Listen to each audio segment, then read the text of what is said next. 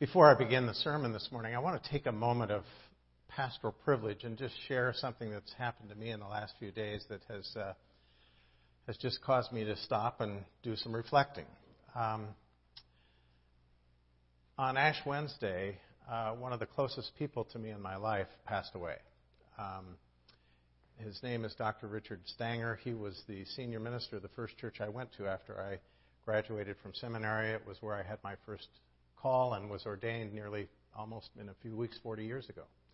Uh, and it was under his uh, mentorship that I learned so many of the skills and ways of being in ministry, from the administration of larger churches to preaching and teaching and pastoral care and all the things that I did. And, and um, he and I have remained very close over the years, and uh, his death uh, hit me pretty hard. I was not expecting it, and um, uh, he was well into his late 80s and um, uh, a very vital and vigorous person and a great servant of our denomination in the United Church of Christ. His father had been the president of Eden Seminary in, in, uh, uh in St. Louis, and uh, we, his family history was just so rooted and steeped in the church and in the United Church of Christ, and, and that became a big part of me. So um, I just share that because how we're influenced by others around us really does impact our own faith journey. And uh, we just had Ash Wednesday on uh, this past March 2nd here in the sanctuary, and uh, it represents the beginning of Lent. And some of you were here for that service. Um, we begin now this this time of 40 days leading up to Easter. Um, if you look at it on the calendar, it's not including the Sundays. We don't count the Sundays between now and Easter because those are like mini Easters and they don't count as part of that 40 day journey to Easter.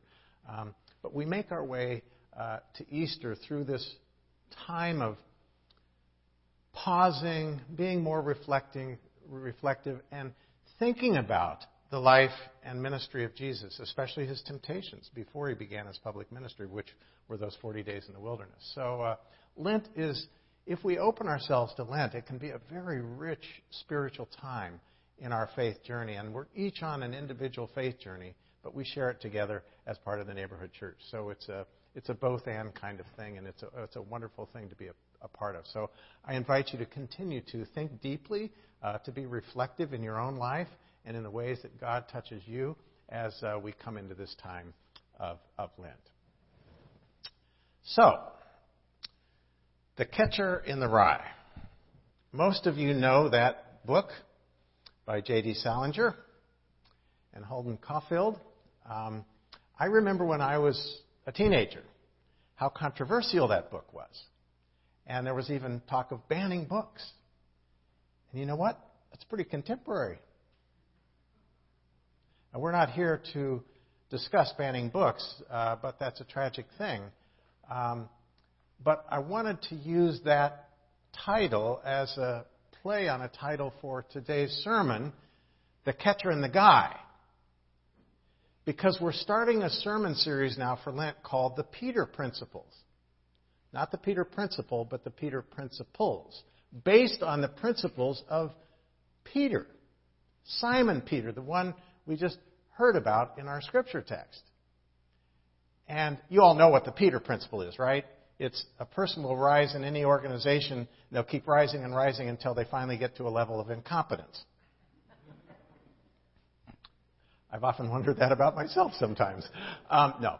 Uh, but the Peter principles have to do with learning about discipleship, our discipleship, through the experience and the lens of Peter as, as shared with us in Scripture. And so the first one today is um, about his call. His call in this particular passage uh, about fishing. Peter was a well, he was first called Simon, and later I'll talk about this later in one of the other principles. Um, but uh, he later became Simon Peter, but most of us know him by Peter, so I'm going to talk about him that way today. Um, Peter was a fisherman, along with James and John and some of the others. fishing is a, was a very, very important uh, uh, employment in Jesus' day. And Jesus came along, saw the boats there along the shore. They were mending their nets. You know the story. And uh, Jesus says, Hey, let me uh, get in one of the boats. And there's a big crowd that had gathered because Jesus was there. And he sat, sat down in the boat. See, sitting is a very rabbinic thing to do. When a rabbi is teaching, they don't stand like I'm doing. They would just sit down. Make it very conversational. So that's what Jesus did. He sat in the boat and he taught. And after he was done, he said to Peter, he said, Go out and let your nets down. And they'd been trying all night and they hadn't caught anything, but all of a sudden, wow, it's just this, there's just fish are flopping everywhere. And the boat's just overflowing with fish. And Peter says, he kneels down and he says, he basically resists Jesus. Jesus has done something amazing, and he resists Jesus and says, Go away from me, for I'm a sinful man. And then Peter hears something he wasn't expecting. He says, Don't be afraid, Jesus said. From now on, you're not going to be catching fish. You're going to be catching people. Jesus was the first catcher. He was the fisher, and Peter was the guy. The catcher and the guy. But we too are that guy. So let's, let's look at how this simple story progresses. Jesus does this amazing thing, and Peter denies, resists it. And as Michael referred to in the call to confession, that's, that's, a, that's a tendency we have in human nature. We want to be ready to serve God. We want to do what's right. We want to do all those things. But life gets in the way. Or maybe it's inconvenient. Jesus didn't say, if anyone wants to follow me, let him relax. he said, no, take up your cross and follow me. But we don't always want to do that. There's just there's something about us that resists being asked to do too much. It's true for me, and it may be at, at least at times true for you.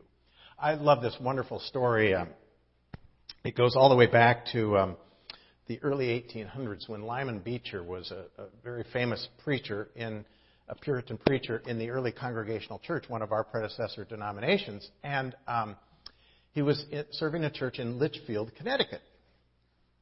And they were having an argument. Can you imagine having an argument in a church about whether or not to purchase and install a wood burning stove in their church sanctuary? Now, I lived in Connecticut. It can get pretty darn cold in the winter there. And up until that time, you came to church when it's cold, you just brought layer upon layer upon layer. And that's how you sort of stayed warm during a worship service. And those services lasted not one hour, but often three or four hours. So imagine. So they had this debate going on and on, and some people thought, no, we should never bring in this new technology. um, so obviously, some of the congregation thought they should, some not, and the people who thought they should went out. So they they finally brought the stove in, and it was there on a Sunday, and, and the people came in, and the people who were against it, the men started loosening their collars and taking off their jackets, and the women took out fans and started fanning themselves, and uh, and and Lyman Beecher got up, and he went to the pulpit, and he greeted people, and he said, "As you can notice, we have the new stove here in the sanctuary." And next Sunday, we're going to put some wood in it and light it the fire.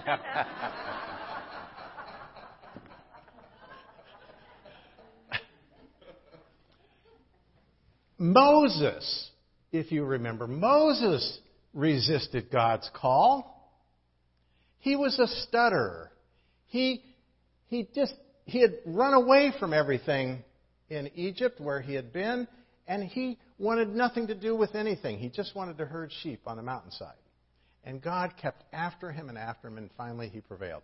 Peter also resisted. And we, when we're honest, recognize we sometimes resist too. So resisting the call is part of this story. But also discerning the call is part of the story.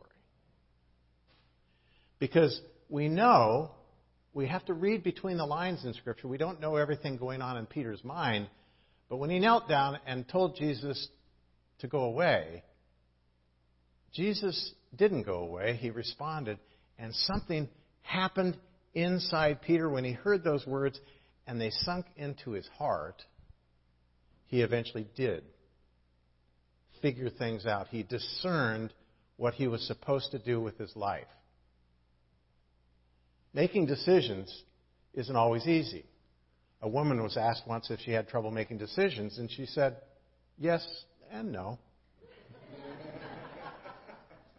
um, sometimes it's, it's, it's hard to discern things.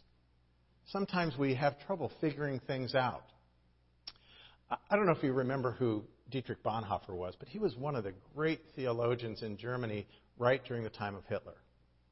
And he was part of the resistance. He was a pacifist for the most part. He did not believe in violence. But when he saw being faced with such evil, he made a, decision to become part of the resistance. He was actually put in one of the concentration camps for an attempt on Hitler's life with some others and was killed just a few days before that camp was liberated. But he wrote letters from the prison. He wrote a number of books, one of, the, one of them being The Cost of Discipleship. And he really struggled with what it is to be a Christian.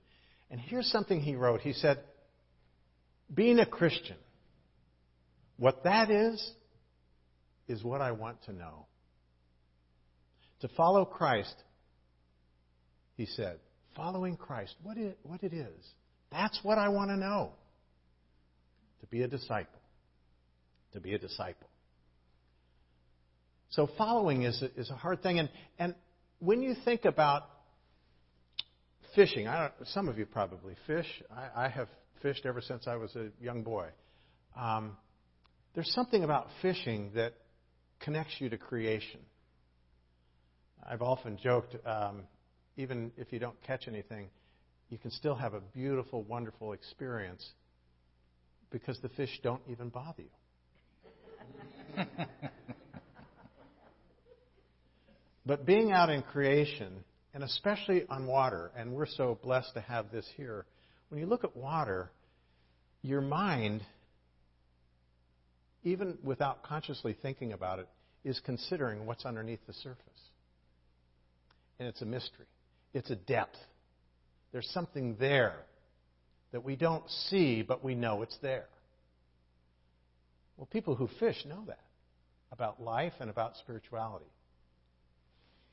And then there's always the surprise of the catch, you know, when you feel something at the tugging at the end of your rod and you don't know what it is, you can't see it, but you know it's there and it's real.